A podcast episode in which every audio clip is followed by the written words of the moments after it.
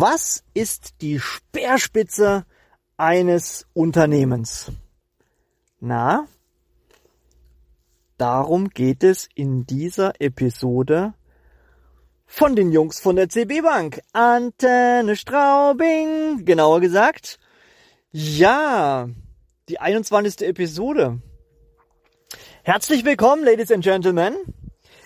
Es wird ein bisschen technisch heute. Wir hatten in der Vergangenheit Gäste aus der betriebswirtschaftlichen Ecke, aus der Bankenecke und heute haben wir einen Diplom-Ingenieur zu Gast, der 30 Jahre lang Erfahrung aus dem Maschinen- und Anlagenbau mitbringt.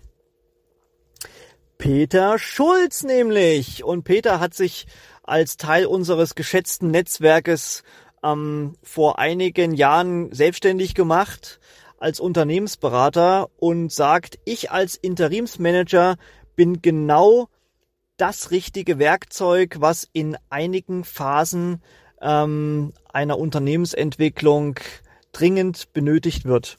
Er gibt Geschäftsführern beziehungsweise Unternehmenslenkern wichtige Unterstützung bei Umstrukturierung, bei Neuaufstellung von Unternehmen in strategischen Fragen und so weiter. Das ist ein Typ echt aus, also man kann sagen, aus der Praxis für die Praxis. Und so einer muss natürlich bei uns mit an Bord sein. Deswegen haben wir ihn heute eingeladen. Ist ja wohl klar. Jo, naja, und wenn einer äh, durch die ganze Welt reist äh, und alles äh, kennt, was so Maschine- und Anlagenbau und Industrie, Zulieferer, Automobilzulieferer und so weiter ähm, ähm, ja aufzubieten hat, ja, dann muss der einfach mal auch seine Erfahrung uns hier preisgeben. Wir haben ihn ein bisschen, bisschen gelöchert, beziehungsweise ist einfach total angenehm, dem Peter zuzuhören. Ja. Und ich hoffe, dass das auch jetzt eure Erfahrung ist, die ihr macht. Ja, und für mich als gebürtiger Oberpfälzer ist es natürlich angenehm, dem Peter zuzuhören, gar keine Frage. ja, wir haben uns ja im Vorfeld schon ein bisschen gegenseitig vorgestellt und kennenlernen können aber natürlich wollen wir unseren Zuhörern die gleiche Möglichkeit bieten, dass sie dich besser kennenlernen, lieber Peter. Vor allem spannend finde ich ja die Tatsache, die der Axel schon angesprochen hat, dein Erfahrungsschatz aus 30 Jahren Praxis, den du mitbringst. Denn vor allem mit so einem Background kann man, denke ich, durchaus von sich behaupten, man weiß, von was man spricht und worauf es dann am Ende des Tages auch ankommt.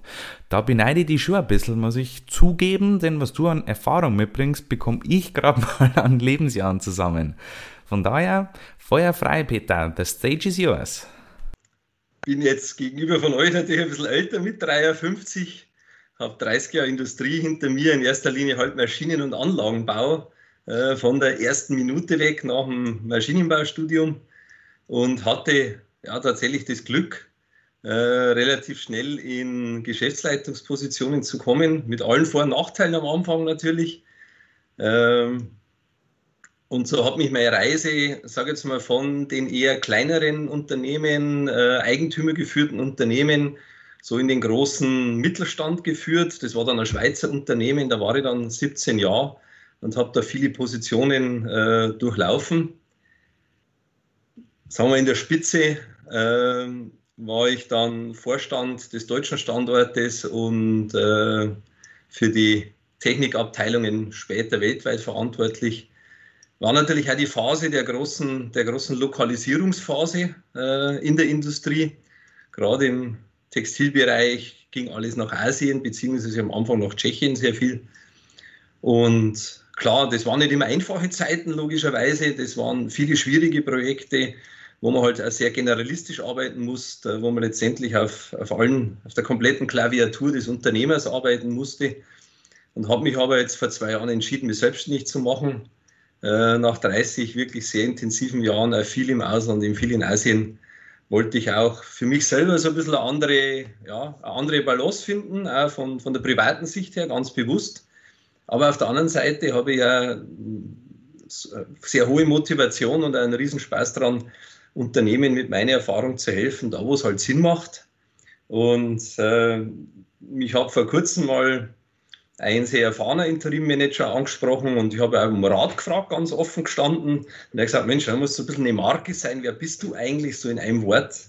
Und da habe ich mich jetzt so selbst als der Interim-Unternehmer genannt, weil ich tatsächlich auch als Interimmanager, als Consultant, äh, als externer Support wirklich von der ersten Sekunde an äh, unternehmerisch fürs Unternehmen denken möchte und das dem Kunden sozusagen auch als Qualitätsversprechen äh, sozusagen in die Hand verspreche, dass, dass mir es in der ersten Sekunde sofort um meinen Kunden geht, um, um, das, ja, um die Gesellschaft, äh, die Geschäftsleitung, das Unternehmen, äh, am Ende des Tages natürlich auch die Mitarbeiter.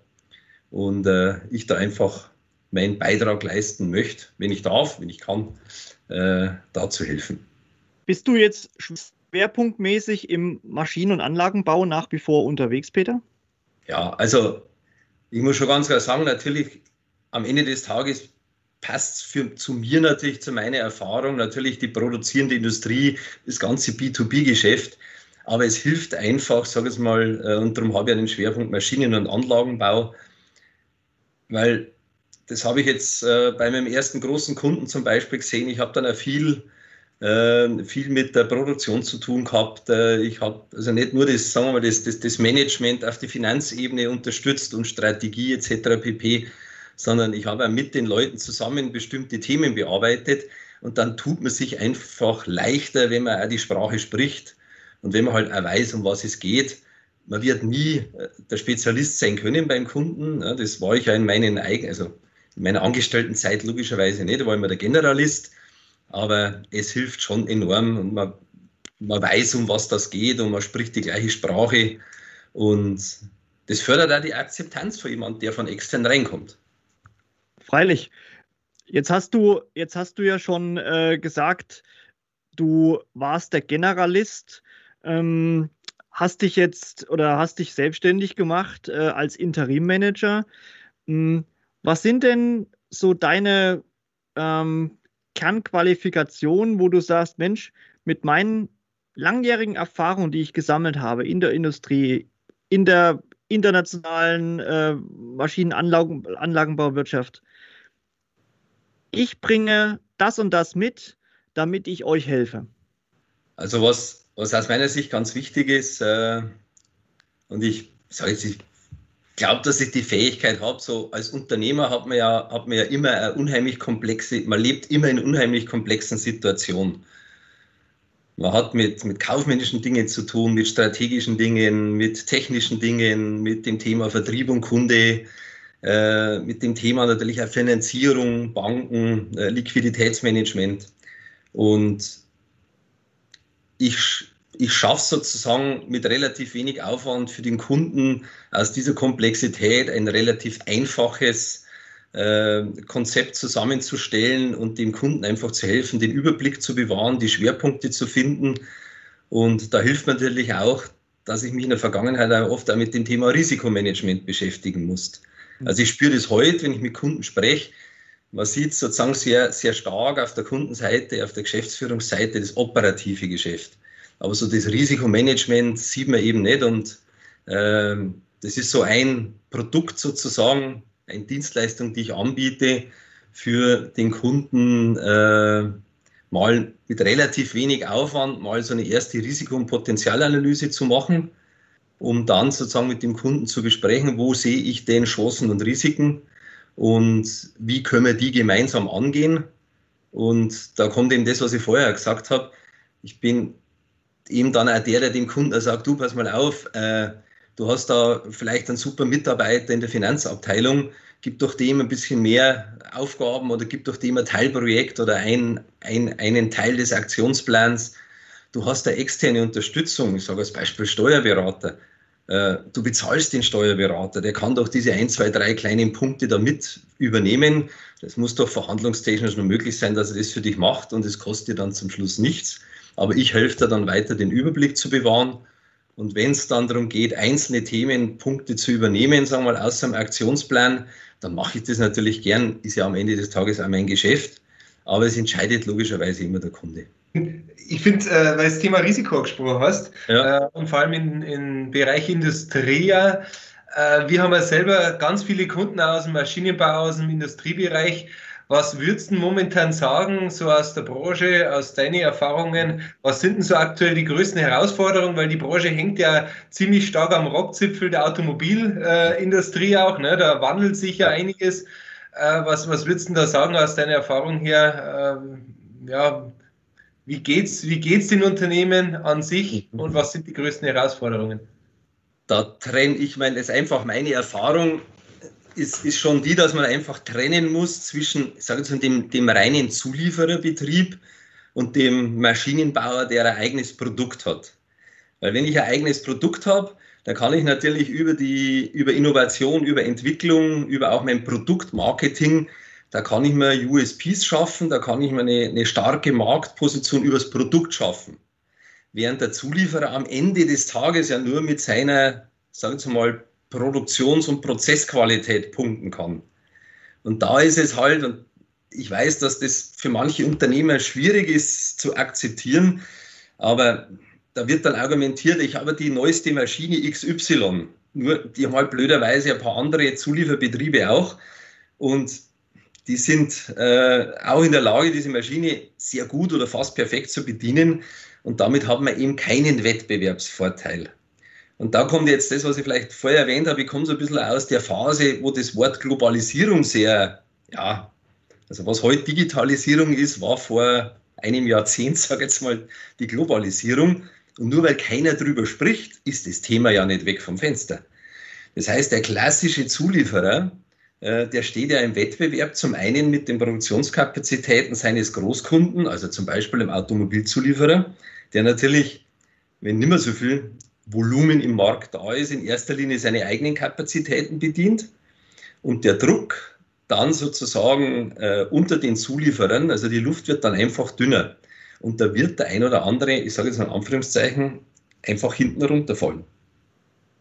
Und da kommt eben doch jetzt die Globalisierung wieder zurück weil ich sage jetzt mal gerade in der Automobilindustrie, äh, die haben mittlerweile einen extrem starken Setup, zum Beispiel äh, in der Slowakei, äh, mittlerweile auch in Indien und China, ähm, nur als drei Beispielländer zu nehmen. Und diese Zulieferer, die dort über ein, zwei Jahrzehnte aufgebaut worden sind, die haben eben auch diese Produktionskapazität und auch diese qualitativen Fähigkeiten. Ja. Und ja, wie geht man jetzt die Herausforderung an und was sind die Herausforderungen? Wenn er erlaubt, würde ich da gerne ein Beispiel nehmen, genau von unserem Zulieferer.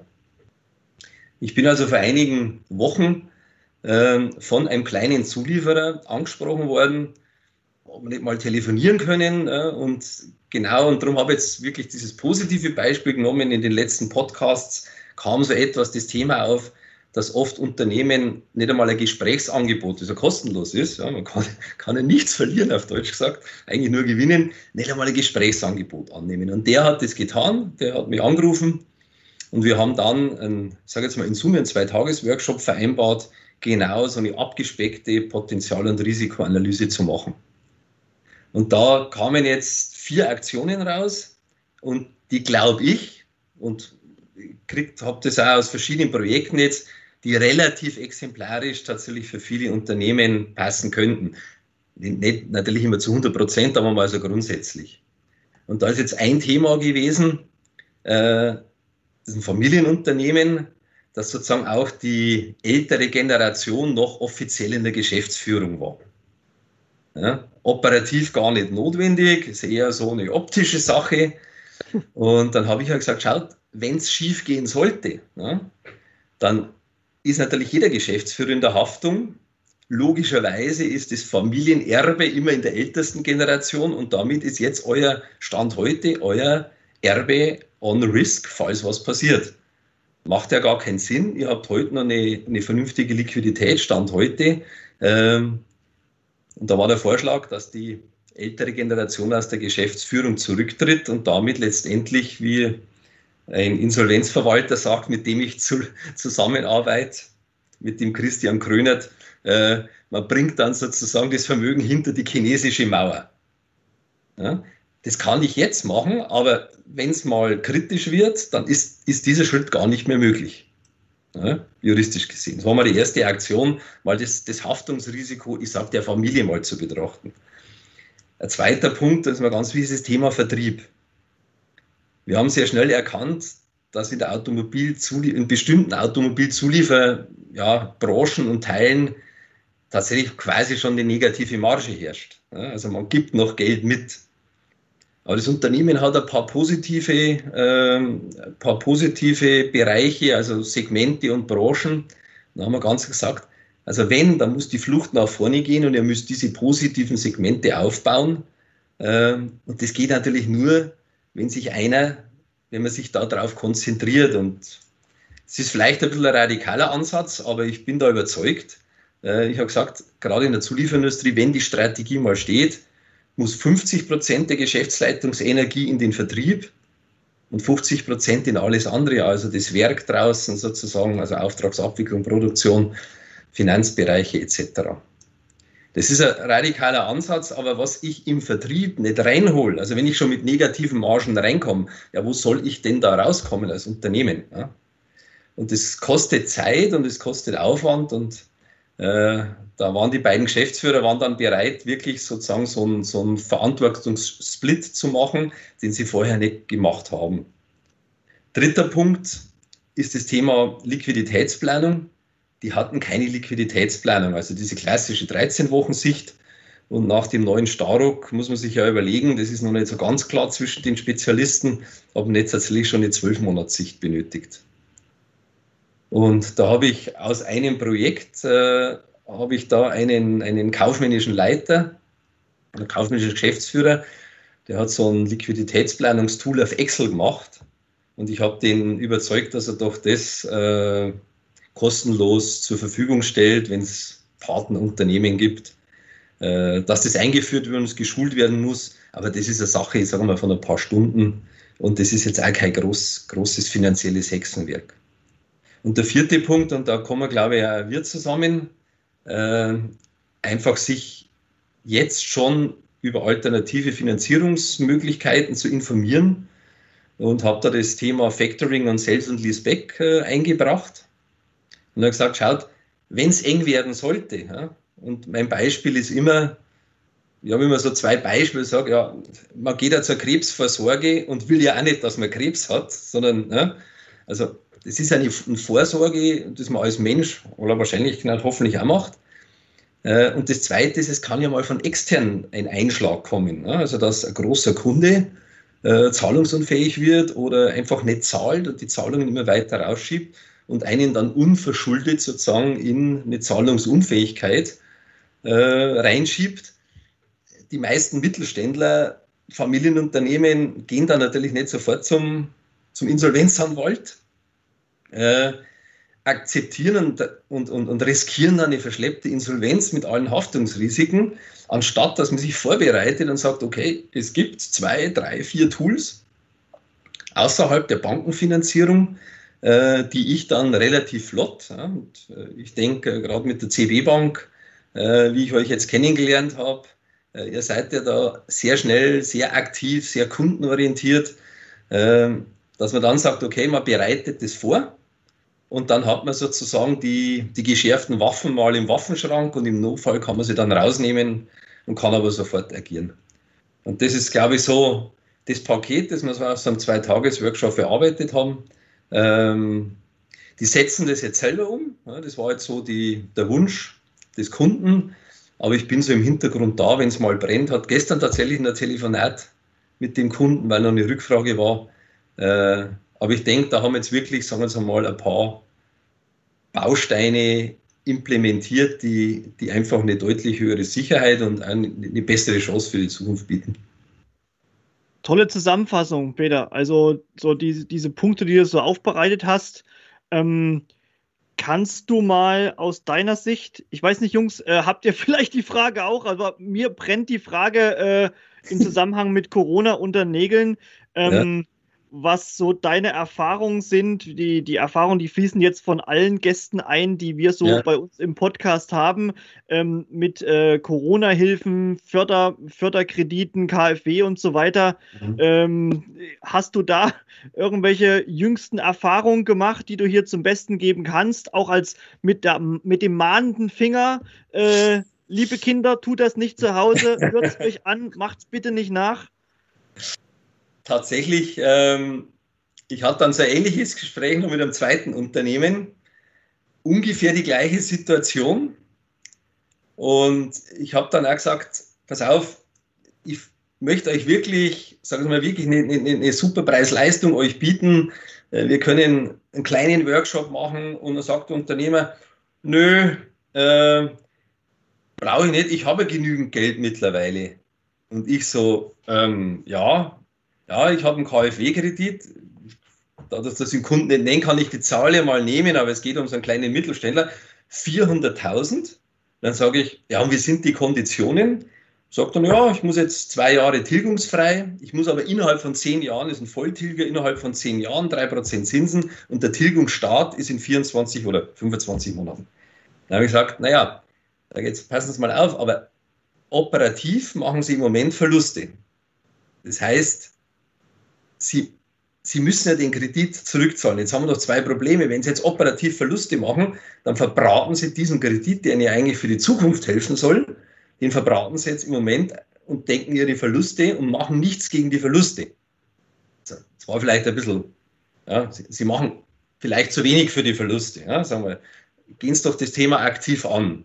Und das Zweite, was ich gesagt habe, gerade jetzt mit, mit, mit Staruck, wenn, wenn sich das so, so durchsetzt in der, in der Beurteilung der, der Insolvenzanwälte und, und auch der, der, der Rechtswissenschaftler, dass der Unternehmer tatsächlich eine, 12 Monats Liquiditätsplanung machen muss. Er sagt, dann müssen Sie in zwölf Monaten, kommt dann die sozusagen in der Planung die erste Rückzahlung, ja, äh, die erste Rückzahlung und dann können Sie vielleicht die erste Rückzahlung noch machen, aber was ist mit der zweiten, was ist mit der dritten? Und ab dem Moment besteht ja bereits die Gefahr, sozusagen in eine Art ja, Haftungssituation zu kommen. Also, Sie haben sozusagen zwei Probleme. Ähm, aber er war der Meinung, ja, es wird schon besser. Und das ist tatsächlich so ein bisschen diese Vogel-Strauß-Politik. Ja, ich mache mal die Augen zu und hoffe. Ähm, und ich habe tatsächlich bei, bei meinem ersten großen Kunden, ähm, was eine größere Geschichte war, habe ich mal sozusagen die Entwicklung der, der Margen mir angesehen in der Automobilzulieferindustrie bei diesem Kunden. Und der hat ja immer sehr ähnliche Teile gemacht. Das heißt, es ist ja dann auch vergleichbar. Und da hat man jetzt da hat man gesehen, dass die letzten drei Jahre die Margen einfach kontinuierlich nach unten gegangen sind. Ja? Obwohl der Kunde ja von seiner Kalkulation her, also die Basis der, der, der Marge sozusagen, also die Herstellkosten, äh, da hat er nichts dran verändert. Also die, die Grundlage war tatsächlich die gleiche. Und auch die Zahlungskonditionen haben sich verändert. Und zwar Zahlungskonditionen von ähm, Anzahlung und dann Zahlung bei Lieferung, noch in der guten Zeit vor zwei, drei Jahren, dann Zahlung nach Lieferung und dann jetzt 60 Tage nach Lieferung. Und das muss man halt auch sagen, wenn du da einen starken, äh, wenn du dann natürlich einen, einen, großen Kunden hast und der verändert seine Zahlungskonditionen und du kannst das nicht äh, ändern, dann musst du das natürlich sofort in die Liquiditätsplanung einbauen, wenn du denn eine hast. Äh, und da kann allein, also im Extremfall, die Veränderung der Zahlungskondition dich schon in, in äh, echte Liquiditätsprobleme bringen. Und da ist dann auch wiederum, sagen wir mal, eine potenzielle Antwort das Thema Factoring. Mithin, dass natürlich, sagen wir, Factoring noch den, klar, auf der einen Seite kostet es Geld, brauchen wir auch nicht reden, aber auf der anderen Seite hat es dann noch den Nebeneffekt, dass natürlich das, äh, das komplette Zahlungs Risiko äh, ja über die äh, Warenkreditversicherung des Factorers sozusagen abgedeckt ist. Und das haben ja viele Mittelständler ehrlich gesagt auch nicht so 100 Prozent im Griff. Der Factorer hat es aber im Griff, weil es natürlich sein professionelles Geschäft ist. Ja. Also ja, ich denke, das ist gerade, gerade also diese, wie sagt man da, diese Corona-Hilfen oder vor allem diese großen Corona-Kredite, das, das ist definitiv aus meiner Sicht äh, ein zweischneidiges Schwert. Wahnsinn. Also der hat 400.000 Euro aufgenommen, Peter. Ja. Kannst du kurz sagen, ähm, wie viel Jahresumsatz dieses Unternehmen normalerweise macht? Äh, also jetzt muss ich da etwas pauschalieren, äh, um da mein NDA natürlich zu erfüllen, aber es ist so eine Größenordnung von 1,5 Millionen. Und im Krisenjahr war es aber jetzt im Krisenjahr 2020 war es aber deutlich weniger.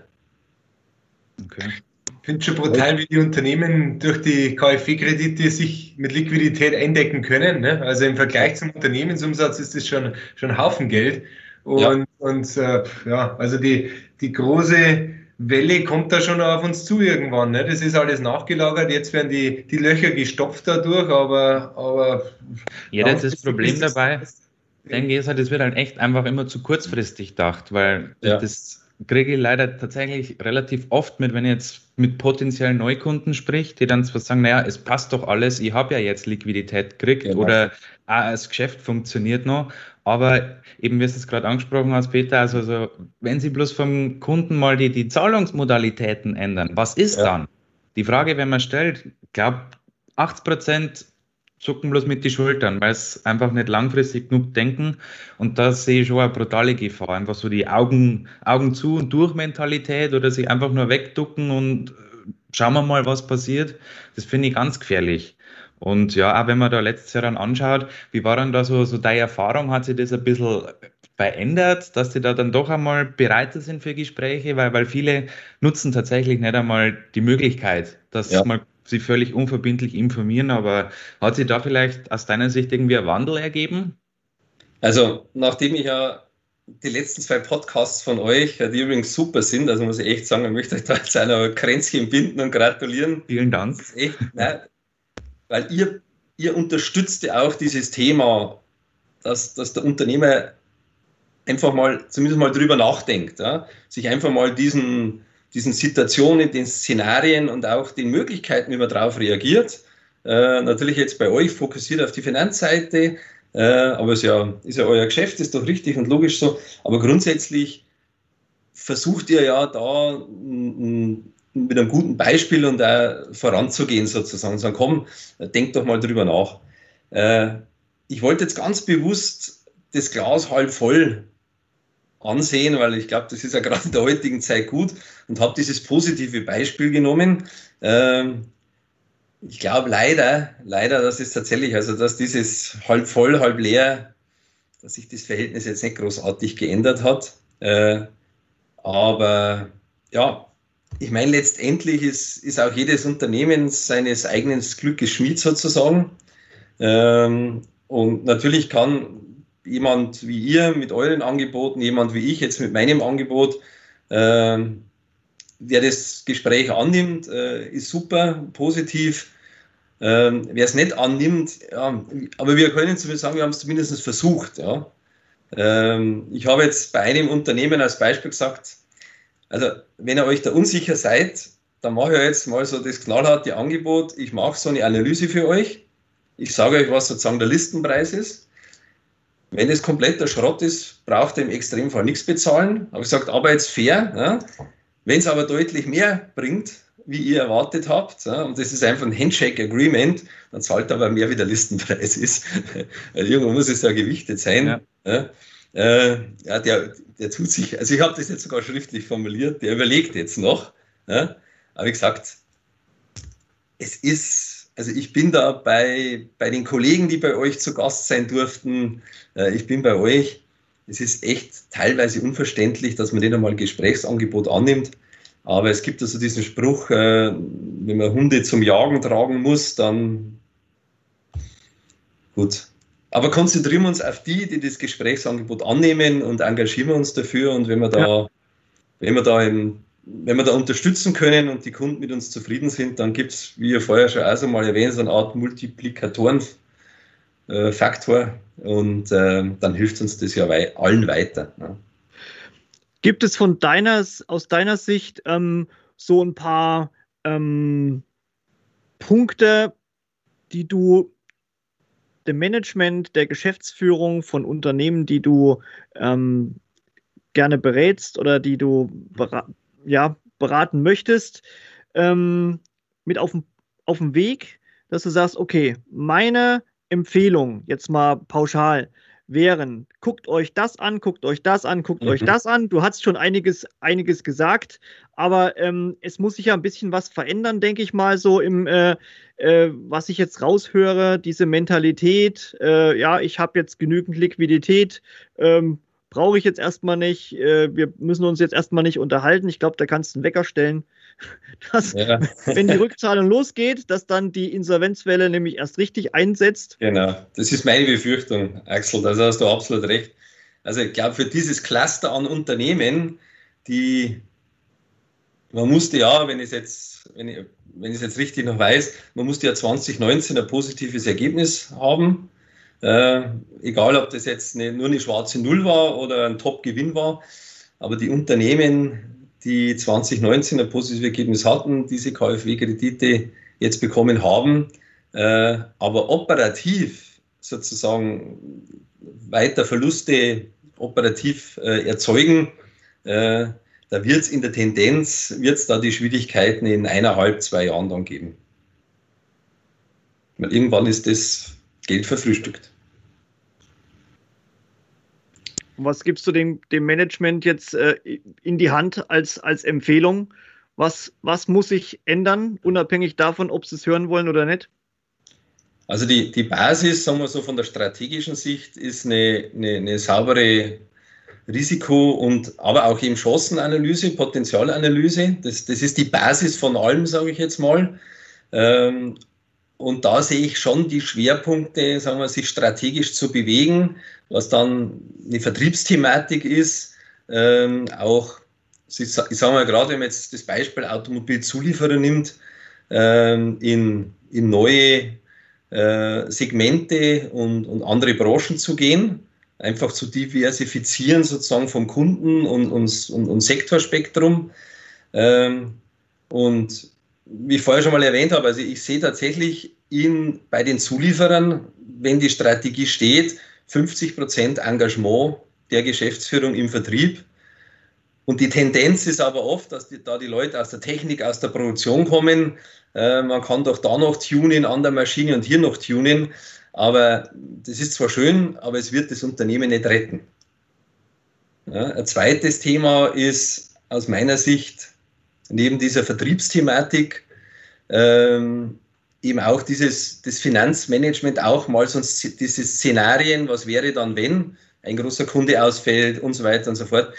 Ähm, diese Szenarien einfach mal zu durchdenken, sich zu überlegen, wie würde ich reagieren und diese Reaktionen äh, entsprechend mal vorzubereiten. Man muss es ja nicht gleich umsetzen, aber man muss es vorbereiten, dass man, wenn es passiert, nicht in Hektik und Panik verfällt, ähm, sondern dann, sagen wir, sehr konzentriert wieder, ne, das, erwart, das ist meine Erwartungshaltung äh, vom Geschäftsführer, dann wieder Fels in der Brandung, dann sehr konsequent, sehr strukturiert, auch in der Krisensituation äh, reagiert und Aktionspläne abarbeitet. Und dann denke ich auch, dass das ein oder andere ne-, Unternehmen auch mal daran denken muss, vielleicht sich auch zu verkleinern. Ja? Jeder spricht immer von Expansion. Ja? Und ich habe vor kurzem mal als Beispiel gesagt, aber nehmen wir doch mal das Thema Daimler Chrysler. Äh, man wollte auch immer größer werden, immer größer. Und was ist denn die Realität? Das Projekt ist gescheitert, das war ein Milliardengrab. Und heute hört man, dass, dass Daimler sogar noch kleiner werden will, in einzelne Sparten sich aufteilt und so weiter und so fort. Also das war mal so ein Hype und ist in vielen Köpfen heute noch ein Hype. Ich muss immer größer werden. Ich sage, du musst groß werden in der Stabilität deines Unternehmens und im absoluten Gewinn, aber du musst nicht groß werden vom Umsatz her. Ja? Ja.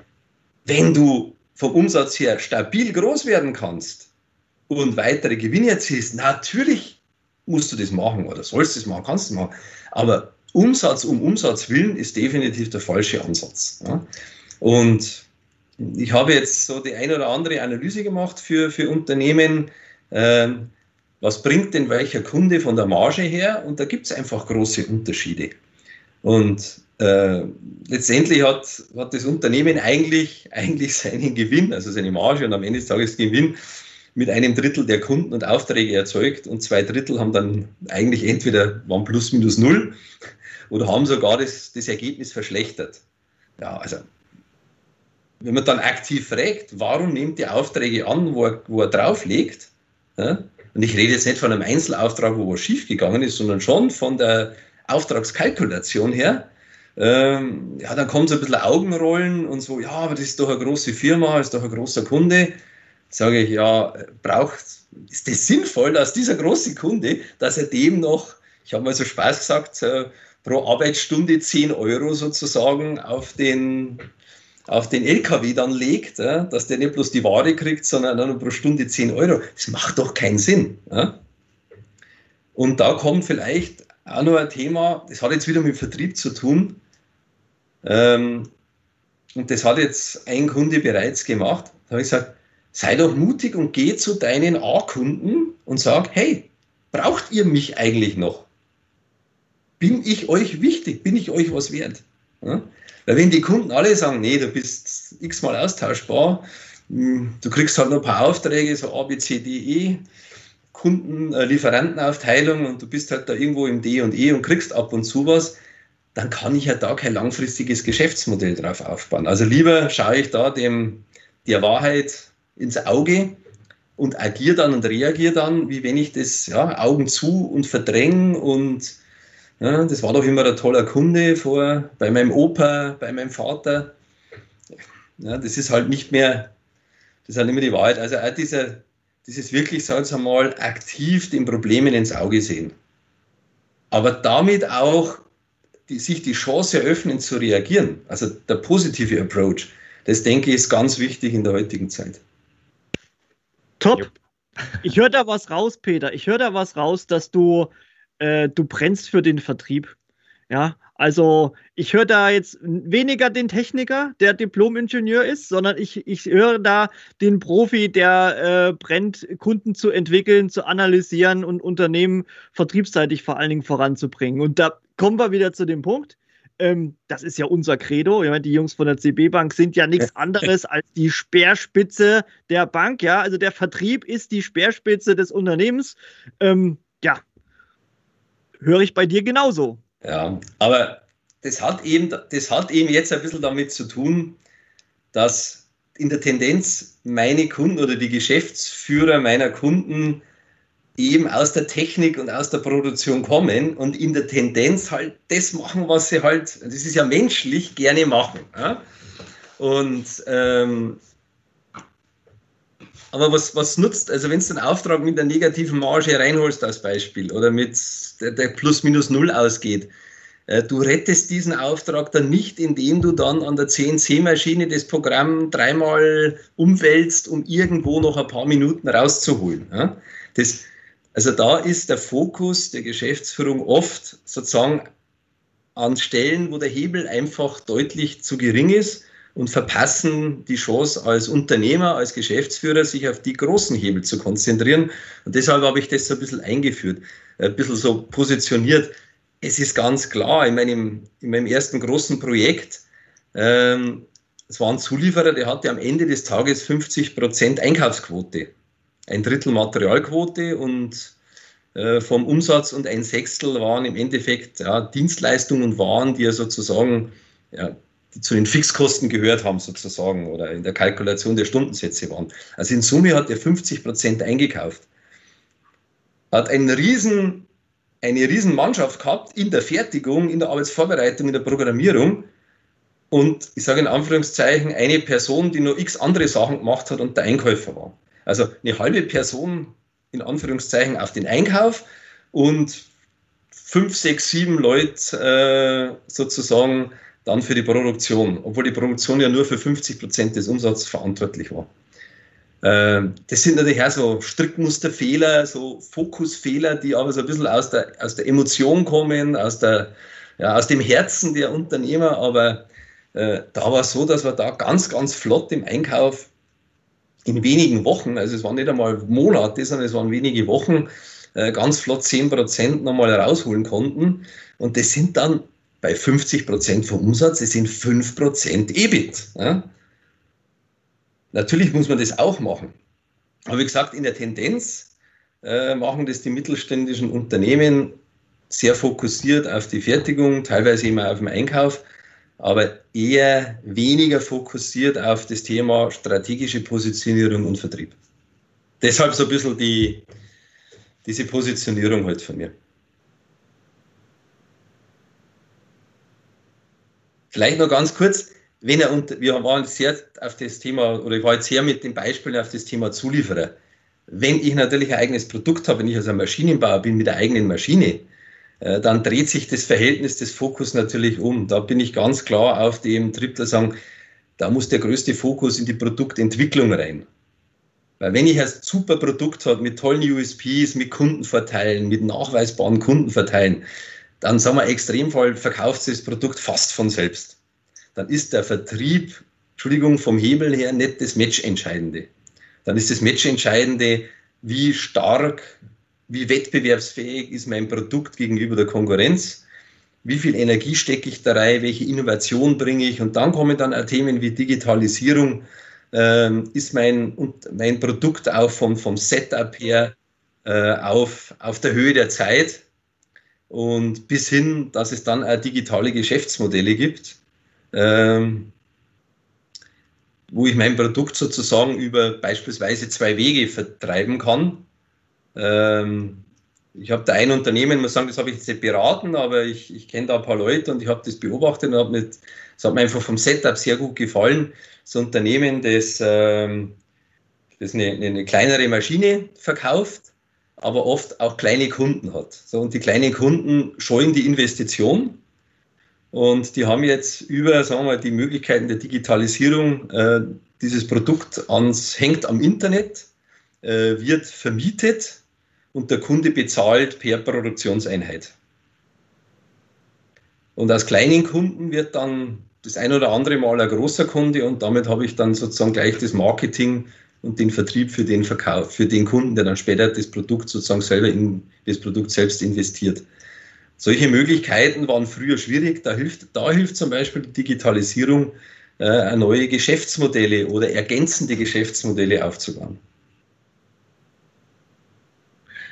Also ich finde es super, Peter, den Einblick, den du uns geliefert hast in das, was du machst und wie detailliert. Also ich kann nur jedem empfehlen, der in der Branche ist, dass er, dass er mit dir spricht, ganz unverbindlich, weil ich glaube, da kannst du für jedes Unternehmen in der Branche irgendwo einen Mehrwert rausholen. Äh, was mich noch interessieren würde, weil, weil, sag mal, ganz umsonst, du hast immer gesagt, ja, du, am Anfang, du machst da super Angebote für die Unternehmen, für die Beratung, ganz umsonst wirst du es aber wahrscheinlich auch nicht machen, ne? weil es gibt ja so einen schönen Spruch, äh, umsonst ist nur der Tod und der kostet das Leben. Ne? Also von daher wirst du wahrscheinlich auch ein paar Euro verlangen. Machst du das dann auf, auf Stundenbasis, auf Honorarbasis oder, oder je nach äh, Aufwand, der für dich anfällt? Wie, wie machst du das? Also für, das, für, die, für die Risiko- und Potenzialanalyse, da habe ich jetzt tatsächlich, habe ich natürlich Erfahrung, wie lange das dauert, welchen Aufwand das macht.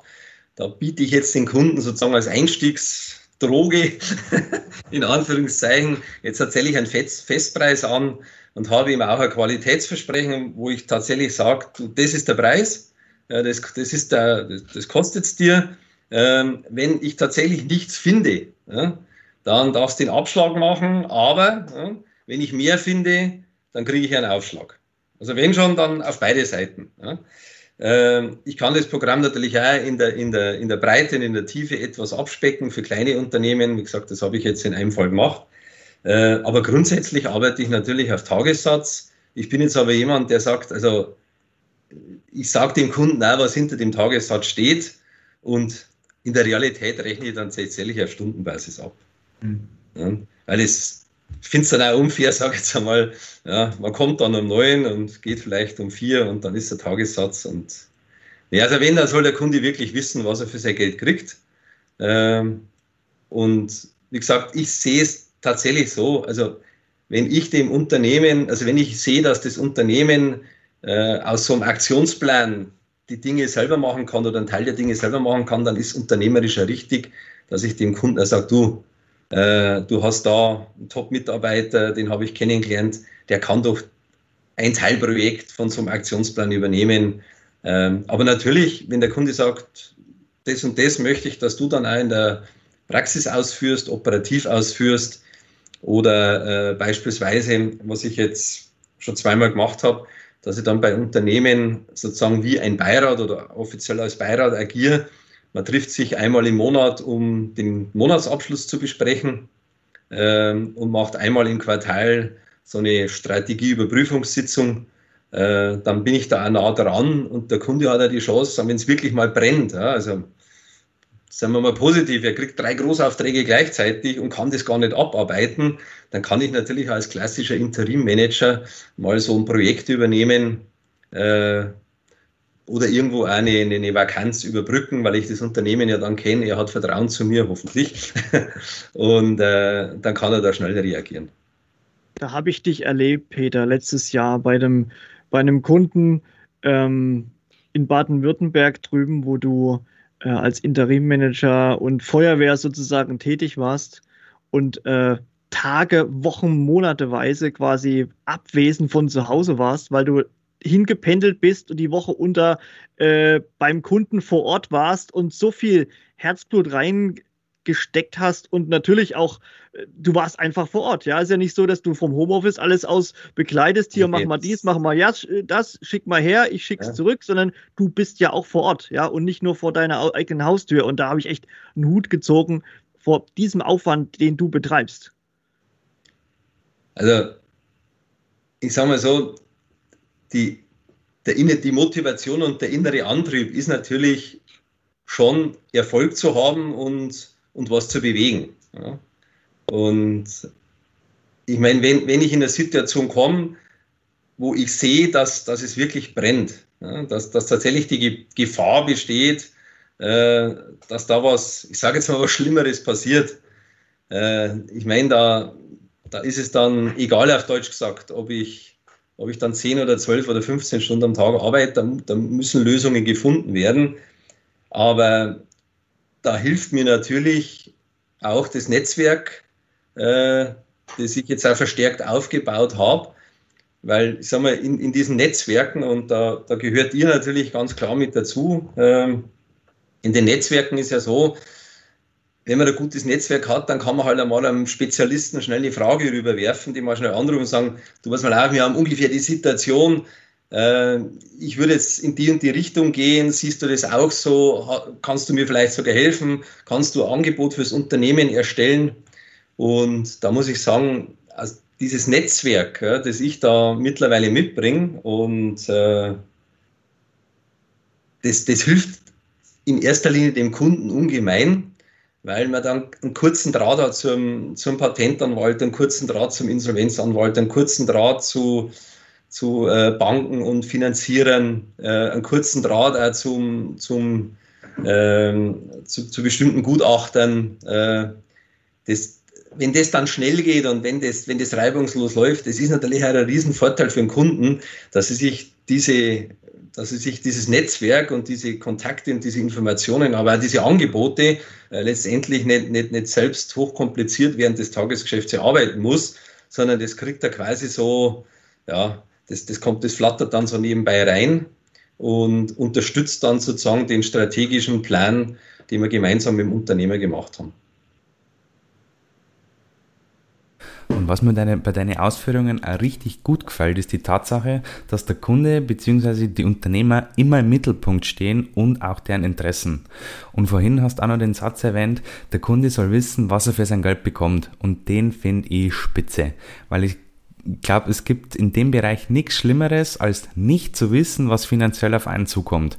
Und genauso ist es ja bei unserem Factoring auch, dass wir dem Kunden von Anfang an sagen können, was unsere Dienstleistung am Ende des Tages in Form vom Abschlag X kostet. Fertig. Keine weiteren Kosten etc. Und somit auch von Anfang an planbar. Ja, Mensch Peter, ich glaube, ich könnte nur stundenlang weiter zuhören und man merkt in deine Ausführungen auch, du bist einfach am Mann der Praxis. Sowas gefällt mir einfach und wie es der Ben schon erwähnt hat, ich kann es an jedem Unternehmen ans Herz legen, die Möglichkeit bzw. die Chance eines unverbindlichen Austauschs wahrzunehmen. Weil was kann man denn schon recht groß dabei verlieren? Im schlimmsten Fall ein paar Minuten Zeit, aber man ist trotzdem um eine Erfahrung reicher. Ja, und ich hoffe auch, dass unsere Zuhörer nach unserer 21. Folge wieder um die eine oder andere Erfahrung reicher geworden sind und den Erfahrungsschatz auch mit unserer nächsten Folge erweitern wollen. Wir freuen uns auf euch und euer Feedback. Bis zum nächsten Mal. Eure Jungs von der CB Bank auf Antenne Straubing.